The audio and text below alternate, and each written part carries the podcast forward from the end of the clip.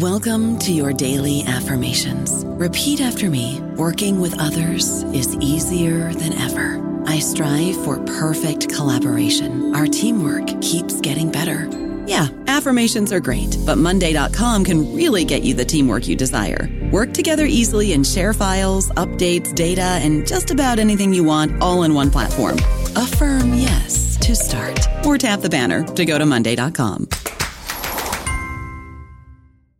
Is Ryan here, and I have a question for you. What do you do when you win? Like, are you a fist pumper? A woohooer, a hand clapper, a high fiver. I kind of like the high five, but if you want to hone in on those winning moves, check out Chumba Casino. At ChumbaCasino.com, choose from hundreds of social casino style games for your chance to redeem serious cash prizes. There are new game releases weekly, plus free daily bonuses. So don't wait. Start having the most fun ever at ChumbaCasino.com. No purchase necessary. VGW. Void were prohibited by law. See terms and conditions. 18 plus. Hello, everybody. This is Marshall Poe. I'm the editor of the New Books Network, and I'd like to tell you that we have a new and improved website. It has two new features that we think you'll love. One of them is a vastly improved search engine so that when you type in keywords, you'll get a bunch of episodes really quick. The other is the ability to create a listener account. And in that listener account, you can save episodes for later listening. So you can create a kind of listening list. We think these features are neat and we think you'll enjoy them. Please visit the site today. Welcome to the New Books Network. Hello, this is Lilly Goren with the New Books Network, the New Books in Political Science podcast. Today I'm joined by brilliant author, author Dennis Rasmussen, who has um, written an excellent book, The Constitution's Penman Gouverneur Morris and the Creation of America's Basic Charter. Um, this is published in 2023 by the University Press of Kansas as part of the American Political Thought series. It's a very good book. I had a great time reading it. Um, I'd always been a bit of a fan of Gouverneur Morris, and so I was very appreciative, Dennis, of your your penning of this great book about America's the Constitution's penman. Um, but I wanted to invite you on board um, and ask you to tell us a little bit about yourself and how you came to this project about Gouverneur Morris.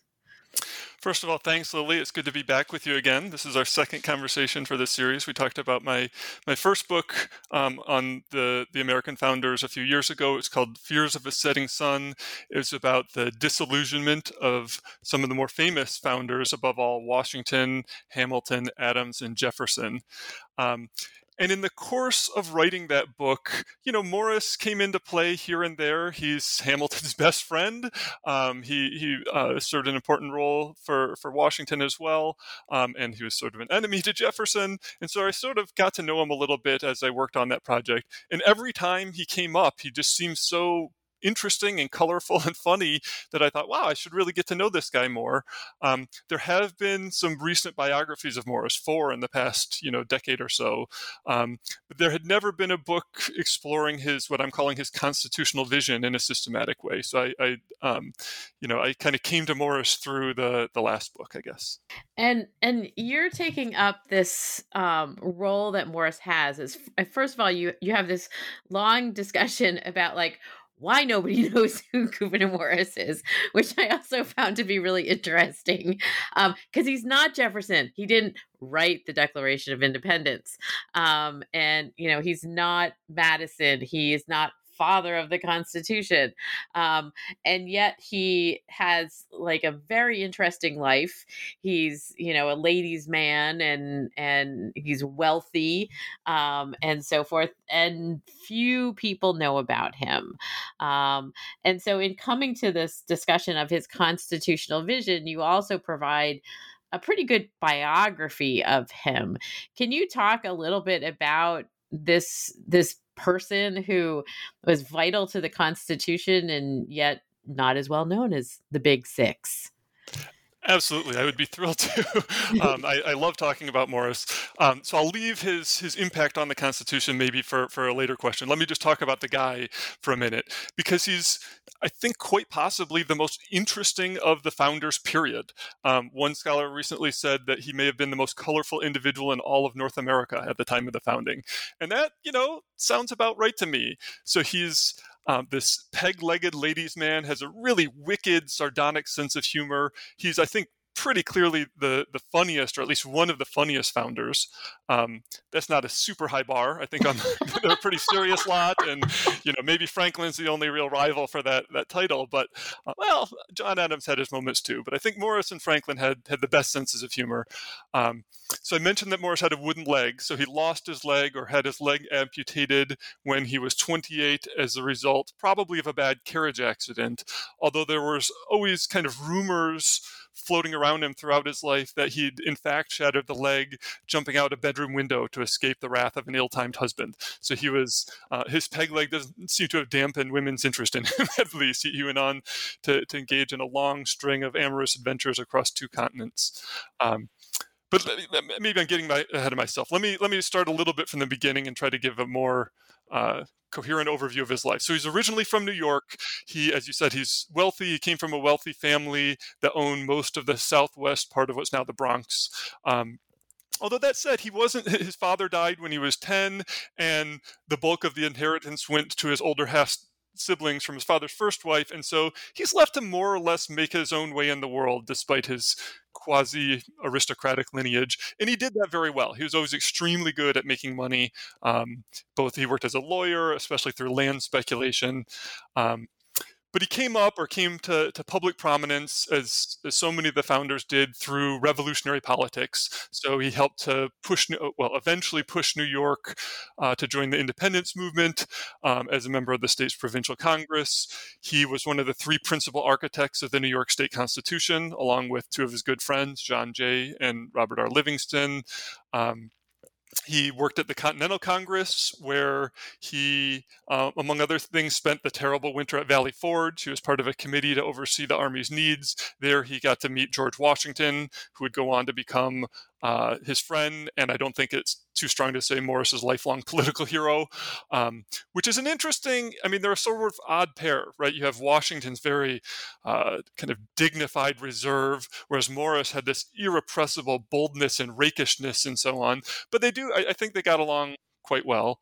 Um, he also signed the Articles of Confederation as uh, uh, the, the, first America's first stab at a national constitution um, as a member of the, the Continental Congress on behalf of New York, although he always saw the Confederation as ultimately way, way too weak, woefully inadequate from the get go.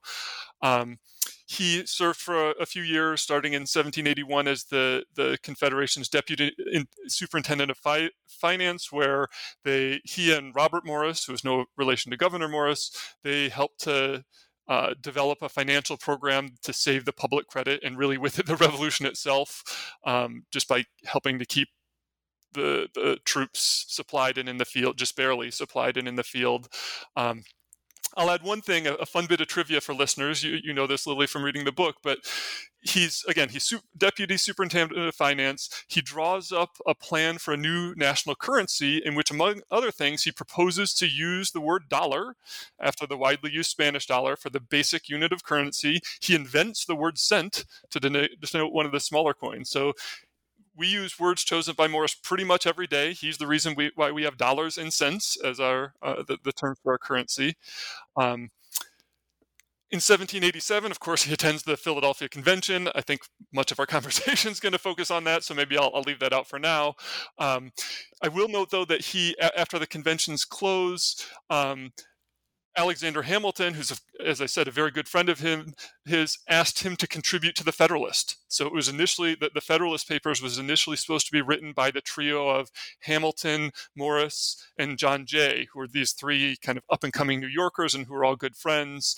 Um, it was only after Morris turned him down that Hamilton turned to James Madison, which makes Madison, in the words of, of one scholar, makes Madison the most consequential backup choice in the history of political theory.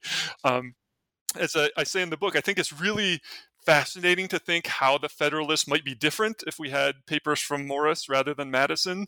Um, I think certainly Morris would be more, much more famous now than he is um, had he written for it. But um, anyway, so he went on after this.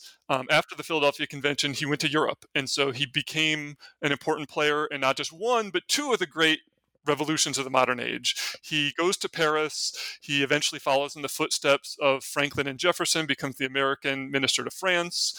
Um, so he's there at the convening of the Estates General. He's, in fact, the only foreign diplomat from any country to stay uh, in the country all the way through the terror. Um, he's very skeptical of the French Revolution from the get go, even before someone like, say, Edmund Burke, who is often noted for his prescience on this matter. Um, and I think a lot of his warnings were really borne out about the, the chaos that would be um, unleashed during the the war. Um, and he did, I think, a fairly heroic job um, during this time uh, in terms of um, navigating the the revolving door of factions that, that headed the French government, you know, each more violent and extreme than the last. He does what he can to, you know, protect American citizens from arbitrary arrest, uh, protect American commerce. When things are at their worst, he hides people in his apartment from the guillotine, um, including his his uh, at that time former lover. Um, so he's in France during the, the heady days of the terror. Um, he travels around Europe for a little bit more, comes back to the US in 1800, where he serves the second half of a senatorial term. So he's a Senate, a Federalist senator from New York. Um, from 1800 to 1803. This is, of course, when the Republicans take power. Jefferson sweeps into office. The capital moves to Washington, D.C. Um, he then, in 1804, there's, of course, the famous duel between Hamilton and Aaron Burr. Morris is the one who sits by Hamilton at his deathbed, sits by his side. He's the one who gives his official eulogy afterward. Um, Hamilton's widow, Eliza, says, Morris, you're the best friend he had in the world. And as I say in the book, not that this is enough to e- earn him even a bit role in the musical, right? Which, uh, you know, is a real missed opportunity. Having this peg legged rake for running, uh, you know, would have been great. Um, so anyway, I'll say I, I, I, know I'm going on here. I'll, I'll just try to wrap it up. Late in life, he undertook two more kind of great projects. He helped to lead a commission that planned the, the grid layout of Manhattan, the city streets of Manhattan, and also one that planned the Erie Canal. Um, he also, during his very last years as a sort of uh, elder statesman of the Federalist Party, he grew so disenchanted with the ascendancy of the Republicans and the War of 1812 that he supported disunion. He supported the secession of New England and New York from, from the Union. Um, I'll, I'll, i guess I'll just leave it at that for now. On the more personal side of things, he finally, at age 57, he finally married. He was really the last of the founders to marry. He married a woman named Nancy Randolph, um, who was a sort of um, almost a fallen aristocrat uh, who was then serving as his housekeeper. She had earlier been accused of conspiring to murder her own newborn baby, fathered by her brother in law, which is a very long story I, won't tell. Um, they had a son together, although Morris died before he even turned four. Um, I, I, guess I'll say something about his death. Um, I don't know whether I should, but uh, my, I think my 10 year old son would be very disappointed if I didn't. His death, is, it, it, too, is very colorful, if rather grisly. Um, so he seems to have suffered frequently from um, painful blockages in his urinary tract, which might have been the result of venereal disease. And at one point, he's, I believe, 64, he tried using a whalebone from his wife's corset, from Nancy's corset, to clear the blockage, and it killed him. He, he died from the resulting laceration. So I apologize to listeners. Uh, you know, uh, good luck getting that image out of your mind. Um, but again, my, my 10 year old would be disappointed if I didn't at least tell that, that story here. Yeah, he, he definitely had a, a sort of interesting life, particularly when we, you know, we think about how we often valorize the founders and think about them in this kind of, you know, they're very serious and, and considering taking the country, the colonies to war. And, and then, of course, at the Constitution Convention. Um, and he's much more in keeping with the Ben Franklin kind of um, founder who is also flippant and and acerbic um, and and has a very interesting life. Um, and I I do want to move into the convention um, and into eh, into sort of the role that he played, particularly with regard to like the establishment of the executive branch um, and the electoral college. But I did want to it sort of right before that talk a little bit about Gouverneur Morris and his his sort of understanding of finances and nationalism because I think that you talk about this, and this also seems to be how he was thinking about, um, and he had this role in being sort of the uh, deputy treasurer of the con- the Continental um, Congress and during the Revolutionary period. That this really was important in his thinking about the new form of government that would replace the Articles of Confederation. Can you talk just a little bit more about his, you know, the sort of way that he comes at national finances? Sure, and because Morris is um, more uh, pro commerce, if you want to put it that way, than almost any of the founders. He, he's very much in line with Hamilton on this, where he thinks commerce and finance is key part of underpinning a strong, growing, flourishing nation. Um, he tells John Jay in a letter while he's deputy superintendent of finance that uh, something like finance, that's where the revolution grounds. That's what we need to win this war, right? They need to keep the troops supplied and in the field. And so, yeah, he really sees building a, a solid financial program is, is key to, to making the nation itself stronger. And this leads to, I omitted in my, my little kind of brief biography there, one of the um, real uh, kind of shameful episodes, uh, I think, in in um, Morris's life is while he's deputy deputy superintendent of finance, he's you know disappointed that the confederation's powers aren't being augmented in the way that he and hamilton and others wanted. And so he and robert morris and hamilton all play some kind of role. It's very unclear but some kind of shadowy role in what was known as the the newburgh conspiracy which is you know disgruntled army officers uh, you know disappointed in not getting their pay. And he sort of suggests in a letter at one point you know maybe they should you know march on the capitol. They have they have swords in their hands and they should use them. And i don't think they're really looking for a military coup or anything like that but it's still you know it's the height of imprudence of course to want to use a disgruntled military to force uh, you know the government's hand this is one time when, fortunately, his hero Washington uh, kind of um, nips the, the conspiracy in the bud. Yeah, I'm sure most listeners will know this. The famous scene where he he's talking to the officers and he dons his spectacles and everybody's reduced to tears. And you know, through this this dramatic moment, he he quells the the the sort of um, discontent or the uprising. But yeah, no, Morris really wanted from the get go a much stronger national government, national power than almost anyone in America did at the time of the Revolution or during the, the early years of the Confederation. And so, yes, part part of his role as a finance minister was using that role to, to build up the national government more generally. So, and, and again, this is a lot of what we understand about Hamilton's role in the new the new republic after the Constitution was established, as well as the first Secretary of the Treasury. But Morris comes into the Constitutional Convention with a lot of these ideas at play, um, and so he gets to the Constitutional Convention, as you note. He's a representative from New York. Um, he's had all. Well, let me just jump in. He's a representative from Pennsylvania, so he's from New York, but he, he, moved to Philadelphia. He lived there for seven years, so he represents Philadelphia at the or, uh, Constitutional uh, Convention. At the convention, yes, yeah. and and that was I was I I read that in the book, and then I was like, wait, it, that he's from New York, yeah. but he's representing Philadelphia, whatever. Um, right. So he is representing Pennsylvania, which is again a, a very important state in, in, the sort of early founding period um, for its size and so forth. Um, but he he comes into the into the Constitutional Convention, and he has seen that, like like so many, that the Articles of Confederation are not strong. Um, and and that he plays a role as you talk about he's the constitution's penman in that ultimately he has an important role in the actual drafting of the document itself in the way that we see it today. Um, but that he comes into the constitutional convention and he has a very active role throughout the summer um, in 1787.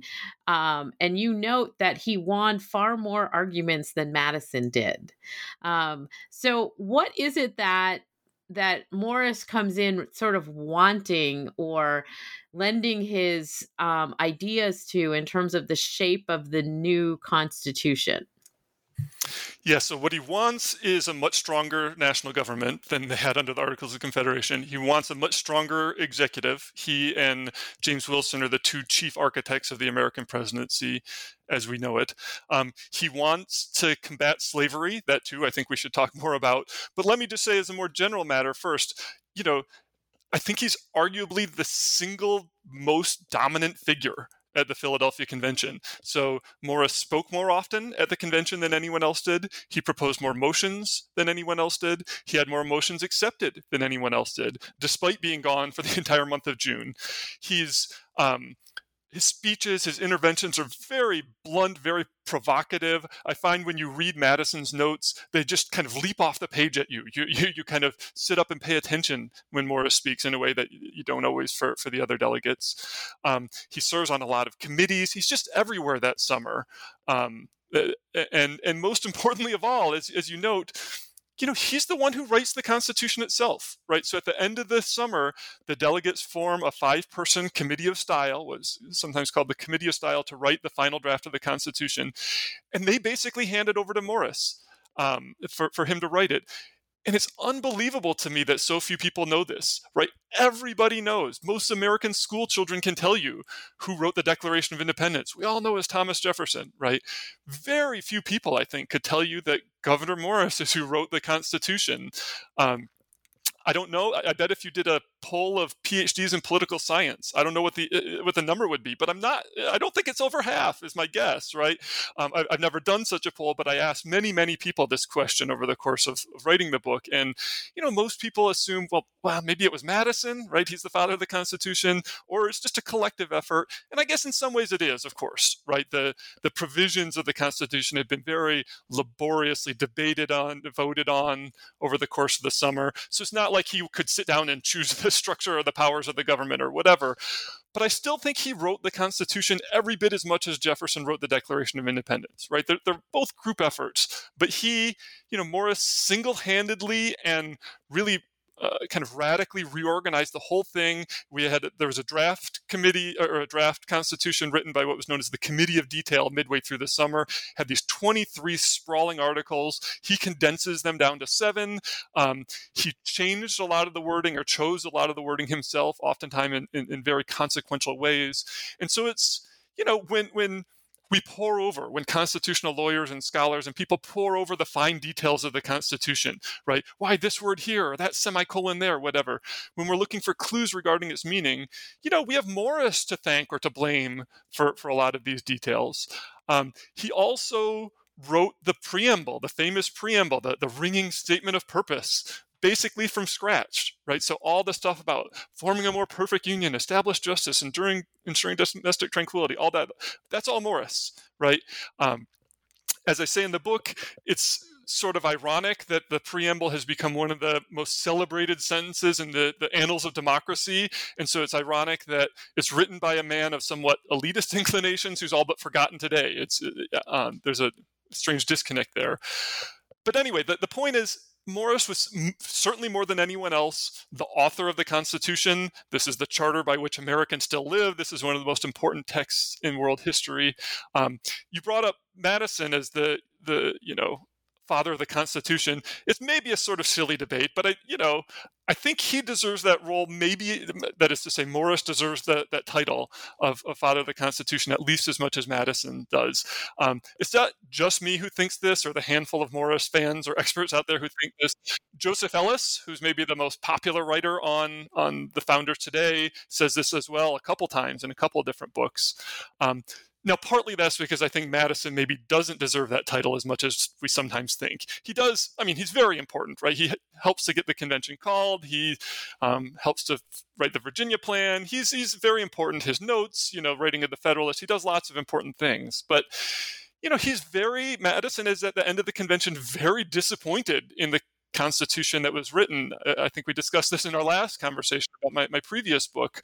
Um, so at the convention itself, Morris contributes more to the debates than Madison does. He's more successful in getting his proposals passed than Madison is. And again, he's the one that writes the Constitution itself. And so, um, yeah, I mean, it's not bad for someone whose name most Americans wouldn't even recognize. I, and, and, and I agree with you that most Americans wouldn't recognize Gov- Gouverneur Morris's name. Gouverneur Morris, I still never sure. And, and you talk about the pronunciation issue in the book, and I'm like, okay, you tell me how to say it.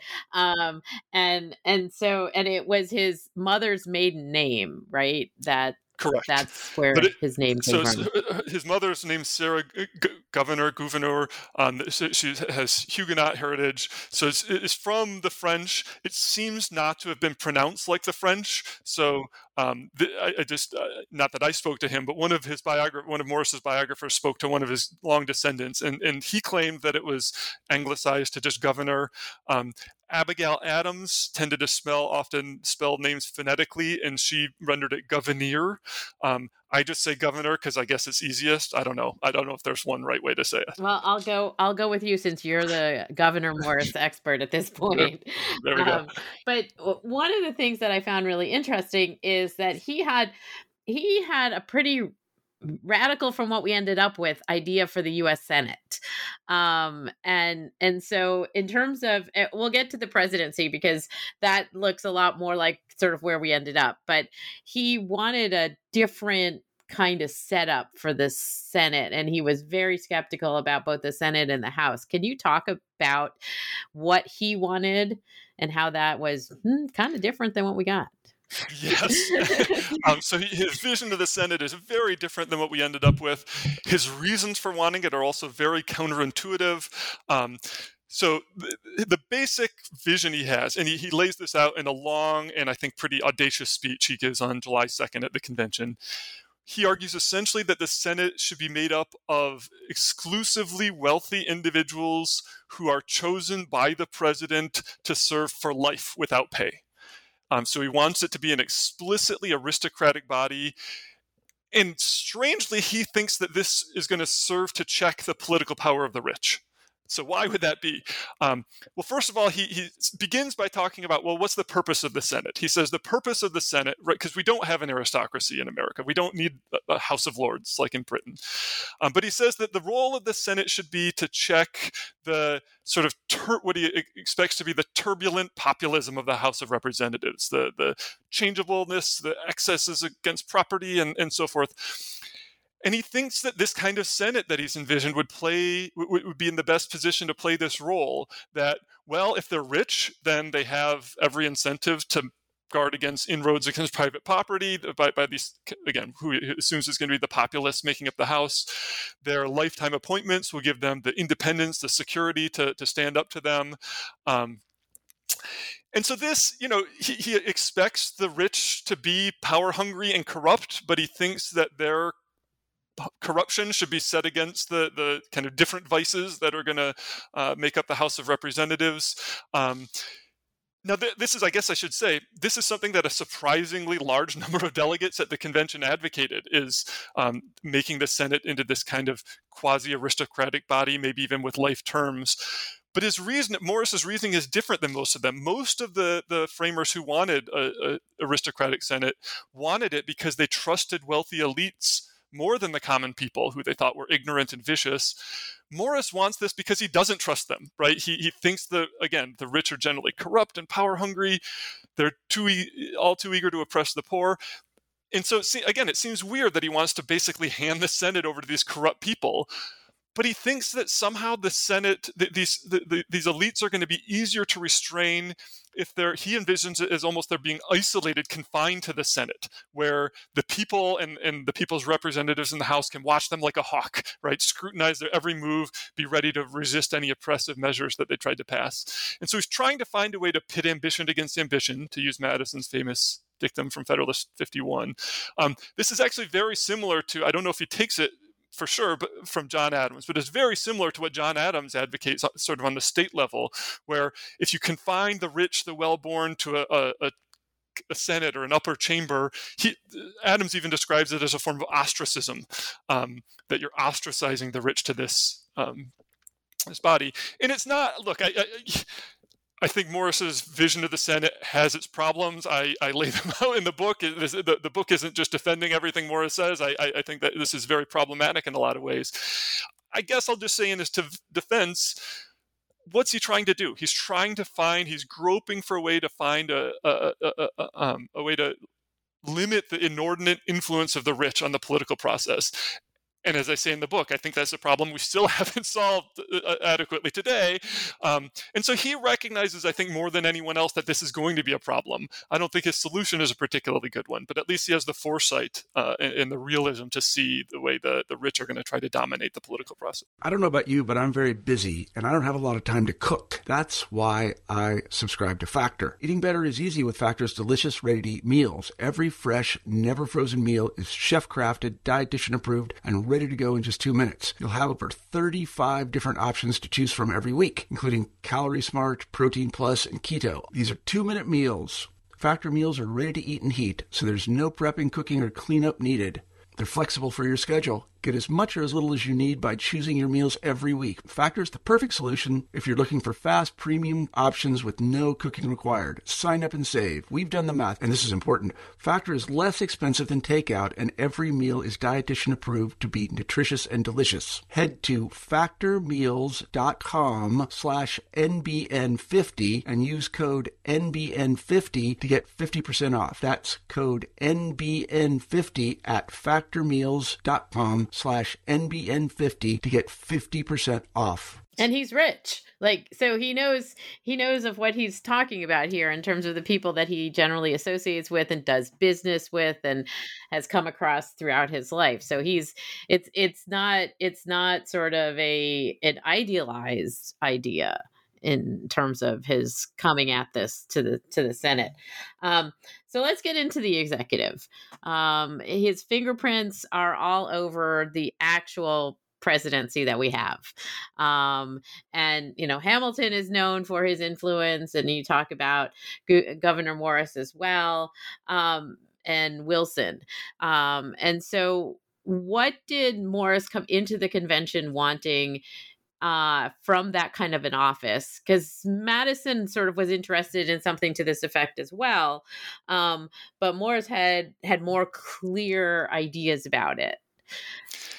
Yes, right. So Morris wants to empower the presidency um, to make it a true co equal branch, one that can stand up to and check the House.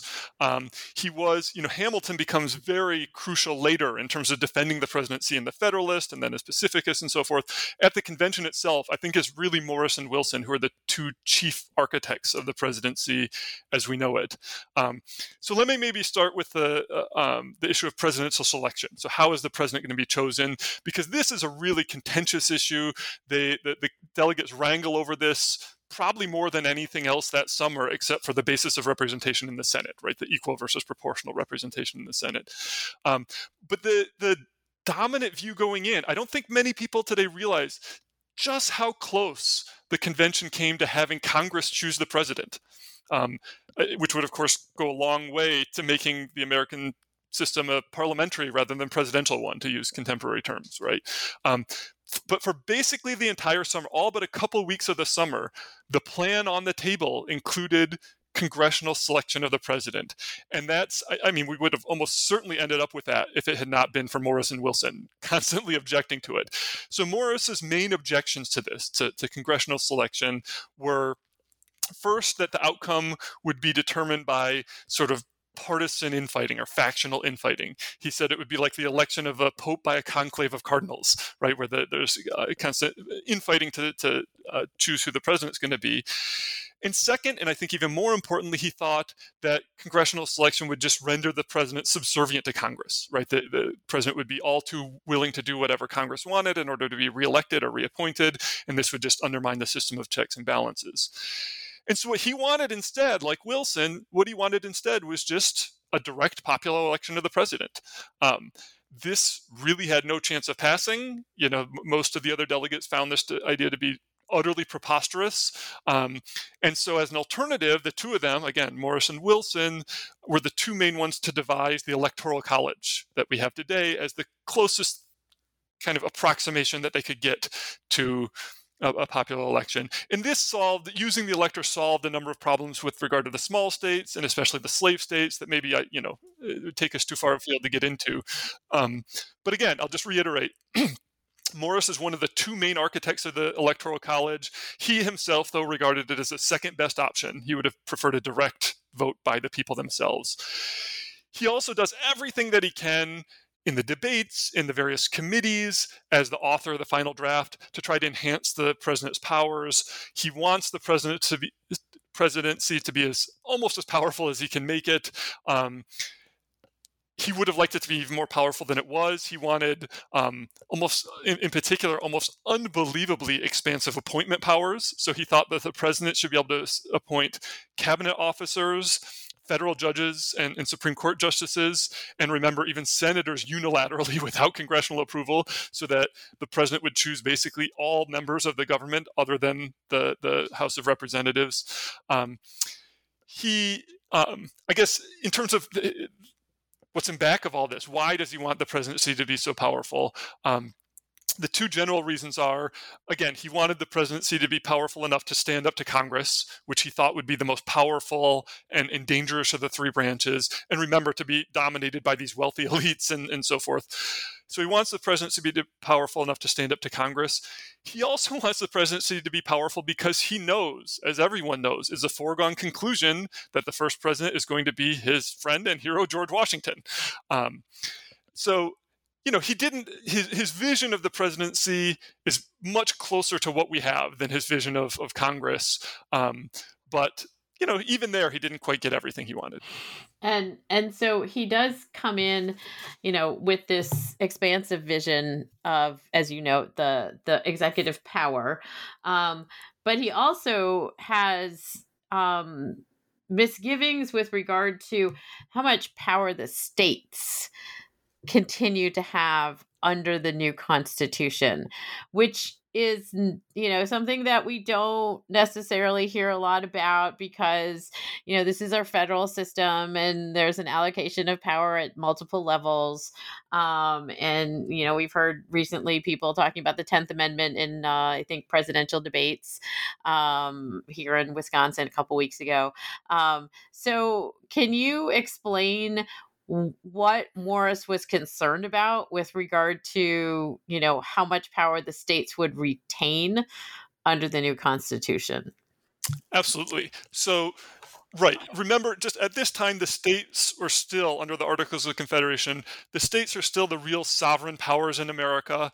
Um, this, which is something Morris really thinks to be should be changed. He he deems the state governments to be deeply problematic, like Madison because of their own internal problems, that is to say, especially their tendency to allow majorities to tyrannize too easily over minorities, also because they so frequently stand in the way of the national interest. And so he's really one of the leaders of what you might call the nationalist camp at the convention. Nationalists, of course, not meaning sort of America first in the, the international arena, but rather in the sense of wanting to centralize power, right? Put more power in the national government at the expense of the states. Um, he's not the most extreme nationalist. There are people like Hamilton who would have basically wiped the states off the map if they could have um, uh, altogether. I don't think Morris would have gone quite that far, but I su- suggest in the book he's maybe the most passionate nationalist. He's constantly saying, you know, we're not here to truck and barter for our particular states. We shouldn't think of ourselves as you know Virginians or you know South Carolinians or whatever. We should think of ourselves as representatives of America.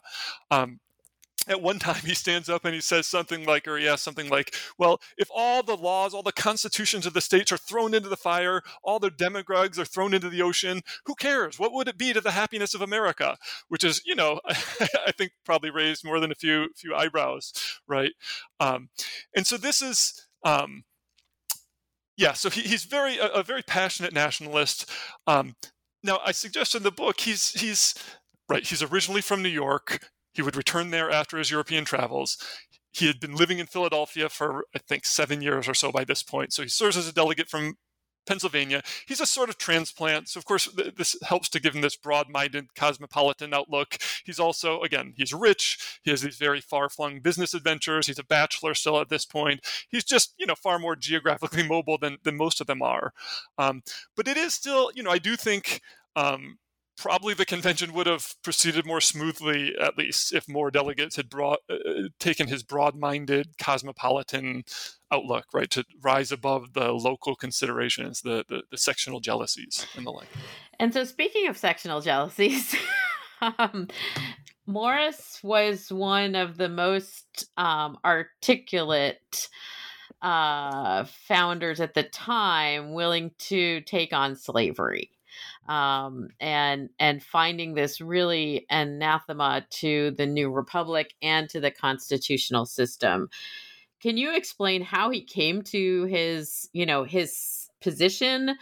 at this point in you know the late 1780s when abolition wasn't necessarily on the tip of everybody's tongue um, and and you know what what he was talking about at the convention with regard to it Sure. So he's, of course, a northerner, but he comes from a slaveholding family. So his father owned or, or, held in bondage several dozen people when Morris was a child. His mother still enslaved three people when she died the year before the convention in 1786.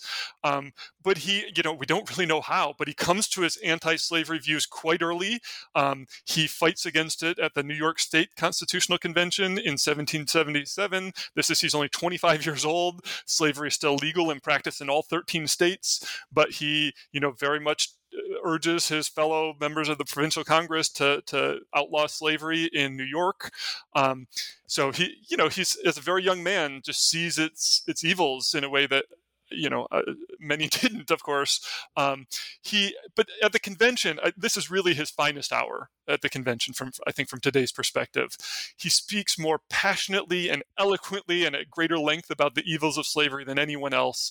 He calls it a nefarious constitution, the curse of heaven on the states where it prevailed. Um, he gives this long speech, and I, I, include the speech in the appendix to, to the book, uh, which has been called the first abolitionist speech in American public life. Um, that's probably an exaggeration, but there's there's some truth to it. Um, which is all the more remarkable given the context, right? Think of who his audience is. There's probably a couple dozen people sitting there in the room who are themselves slaveholders. Um, so he gives this speech in opposition to the three fifths clause, right? To counting three fifths of the enslaved population toward representation in the House, and thus also at least eventually in the electoral college right? And his basic point is why are we counting enslaved people toward representation right? So he, he sort of rhetorically asks are these people are enslaved people men? Well if they are then we should make them citizens and let them vote. If they're not if they're just property then why are they included? No other properties included right? And so the three fifths clause he thinks is just a way of augmenting the political power of the slaveholding South, one that would encourage them to import still more enslaved people so that their political clout would be still more uh, uh, or further increased. Um, so I pulled it up here. Let me just read the sort of climax of his speech, which I think is really worth reading. This is, again, in opposition to three fifths clause. So Morris says this, quote, the admission of slaves into the representation, when fairly explained, comes to this that the inhabitant of Georgia or South Carolina who goes to the coast of Africa and, in defiance of the most sacred laws of humanity, tears away his fellow creatures from their dearest connections and damns them to the most cruel bondage, shall have more votes in a government instituted for the protection of the rights of mankind than the citizen of Pennsylvania or New Jersey who views with laudable horror so nefarious a practice. And then he goes on to say that giving the South this kind of extra clout, extra representation on behalf of the people whom he's they've, they've, enslaved would require, quote, a sacrifice of every principle of right, of every impulse of humanity, right? So this is, uh, you know, the, as clear-sighted as you could be on on this issue. He, of course, fails to make much headway. You know, he, he doesn't succeed, right? The, the three fifths clause is included. The the clause protecting the overseas slave trade until 1808 is included. The fugitive slave clause is included um, in the Constitution over his his objections. So I suggest, you know, he's sort of the framer's conscience on this issue, but as too often happens, the conscience is ignored. Um, let me just also add, though, you know, I, of course, this whole issue makes Morris look really good. I do think, though, it also makes the other founders look worse by comparison, in the sense that you know historians are always saying, well, it's unfair to judge figures of the past on the basis of today's values and the like. Um, which I guess is true to a certain extent. But this this speech of Morris's makes it harder for me to accept the idea that oh, the poor founders, as mere creatures of their time, they couldn't possibly have known any better with regard to slavery, right? Morris is one of them, and he knew better, and he told them so, right? Um, so yeah, th- this is really the the the in some ways the, the finest hour of Morris at the, the convention. Even his good friend and his hero, George Washington. Sure, of course. And yeah. you know, as as we all talk about the, the the sort of complexity of Jefferson, shall we say? Um, so I I wanted to ask you this question because um, the whole time I was in graduate school, we had a running joke when we were talking about the Federalists and Hamilton that Hamilton was a monarchist. Um, what about Morris? I think no. So, so there are reasons to wonder if Hamilton was a, a, a, monarchist in the sense that his his infamous speech at the Constitutional Convention, he's you know praises British monarchy. He says that the the king is a good institution. He says, of course, we can't do this in America, but the president should serve for life. Um, and uh, you know, meaning George Washington should serve for life once elected and and um, have these very expansive powers. And so many people, he always said he wasn't in Hamilton. That is, always said he's not an advocate of monarchy because he never advocated anything hereditary. Um, right? It was always the people choose Washington before he then serves for life. Um, but you know, you could be forgiven for thinking, well, this is just sort of monarchy in sheep's clothing, right? That this is a, a, a, I think Morris, no, right? So he does want to build up the presidency for the reasons I suggested. He wants it to be a check on Congress, and he does very much trust Washington, but he does. Um, he wants it to be, uh, you know, a key cog in this machine, this machine of checks and balances. He does seem to be in America, right? He does seem to think that the king plays a reasonably important role in the French context, right? He, he comments quite a lot on French politics because he's the American minister to France there. He does defend the idea of a, a hereditary um, Senate uh, or body of nobles in, in the French context, just because that was such a part integral part of their their tradition. But you know, in terms of was he a monarchist in America? I think no. All right, I'll take I'll take your word for it. Okay. um, one of the one of the other points that you make with regard to his vision for the Constitution had to do with the judiciary, and that there was one particular issue that he really wanted written into the Constitution that wasn't written into the Constitution: judicial review. Um, can you talk about? How his vision for the role of the judiciary i mean again it goes to this like what's the check against the house or the sort of chaotic populism that we might see there um, but why did he want that actually in the constitution yeah, so he does a lot of this. Frankly, rests on inference. He doesn't speak about the judiciary nearly as much as the exec. You know, he talks about the executive, about slavery, about the, the structure of Congress. You know, many many times on many many days because they spend a lot of time debating this. The judiciary is almost one scholar called it the the taken for granted stepchild of 1787. The, the, you know, the delegates just spend a lot less time talking about that, and that's true of Morris too. Um, but he does want to make it a true co equal branch. So, one of the things he does in the course of writing the Constitution is, as I said, suggested, he pares down what had been 23 articles in the Committee of Details draft Constitution down to seven. And in particular, he gives us the sort of tripartite structure that we know today, where Article 1 is on Congress, Article 2 is on the presidency, Article 3 is on the judiciary. And this was very unusual. In all of the previous drafts of the Constitution, there were many, many articles on the Congress and only one or two on the executive and the judiciary. This is true of also of all the state constitutions. They have many, many articles devoted to, to the uh, the representative branch, the legislature, but not nearly as many to the executive or judiciary. And laying it out the way he did with the, the three uh, articles on the three branches, I think was meant to suggest, as it really does very clearly to the reader that these are three branches. They're co-equal branches. They should be there, you know, seen as equals and there to check one another. Um, and so he tries to build up the judiciary. He wants there to be a full system of federal courts in addition to the Supreme Court, which some of the more state minded delegates were against. Um, he wanted them to have the power of judicial review. Again, he doesn't speak at length about this at all, but a couple of times offhandedly, he says that they should have the power of judicial review, um, mostly because I think he thought they would need this power to keep Congress in check, and also I think especially the state governments in check, right? To going back to his his nationalism or his, his um, opposition to the state governments, that the power of judicial review to, would help, help to keep what he saw as two of the more um, dangerous uh, kind of um, entities within the, the government in check, namely Congress, which he worries is going to be dominated by by power hungry elites, and then the the state governments, which he thought were too too subject to majority faction. And and so I loved reading this book, Dennis. I it it it leaps off the page. It's clear that you have had a good time not only researching Gouverneur Morris, but also writing about him. And I recommend this to anybody who's just a little bit curious. But it it just it reads, it's propulsive, which is strange to say about you know a founder's biography as it were. Um, but I, I really really enjoyed it. So my question for you is what are you working on now that you've done this? Well um, I have an idea that I'm toying with, but I'm not sure I'm it's to the point yet where I'm ready to to speak about it publicly or, or sort of pos, for posterity. So I, I, guess I'm afraid I'm going to say, you know, to be determined still at this point.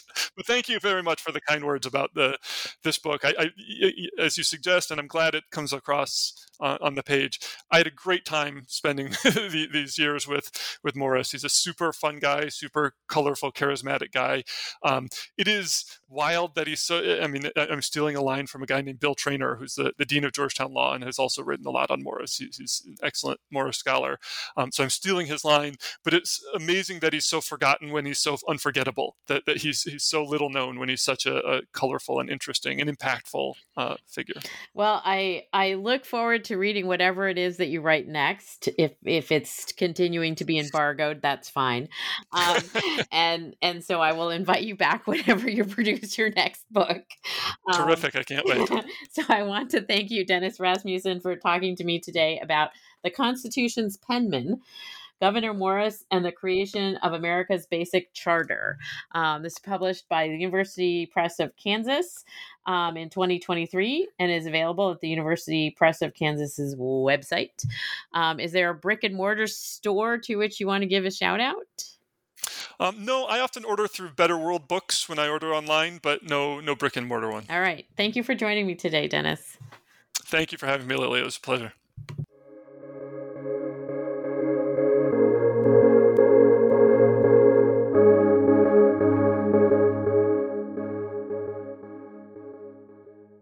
Guys, it is Ryan. I'm not sure if you know this about me, but I'm a bit of a fun fanatic when I can. I like to work, but I like fun too. It's a thing. And now the truth is out there. I can tell you about my favorite place to have fun Chumba Casino. They have hundreds of social casino style games to choose from, with new games released each week. You can play for free anytime, anywhere and each day brings a new chance to collect daily bonuses. So join me in the fun. Sign up now at ChumbaCasino.com. No purchase necessary. VGW. Void were prohibited by law. See terms and conditions. 18 plus.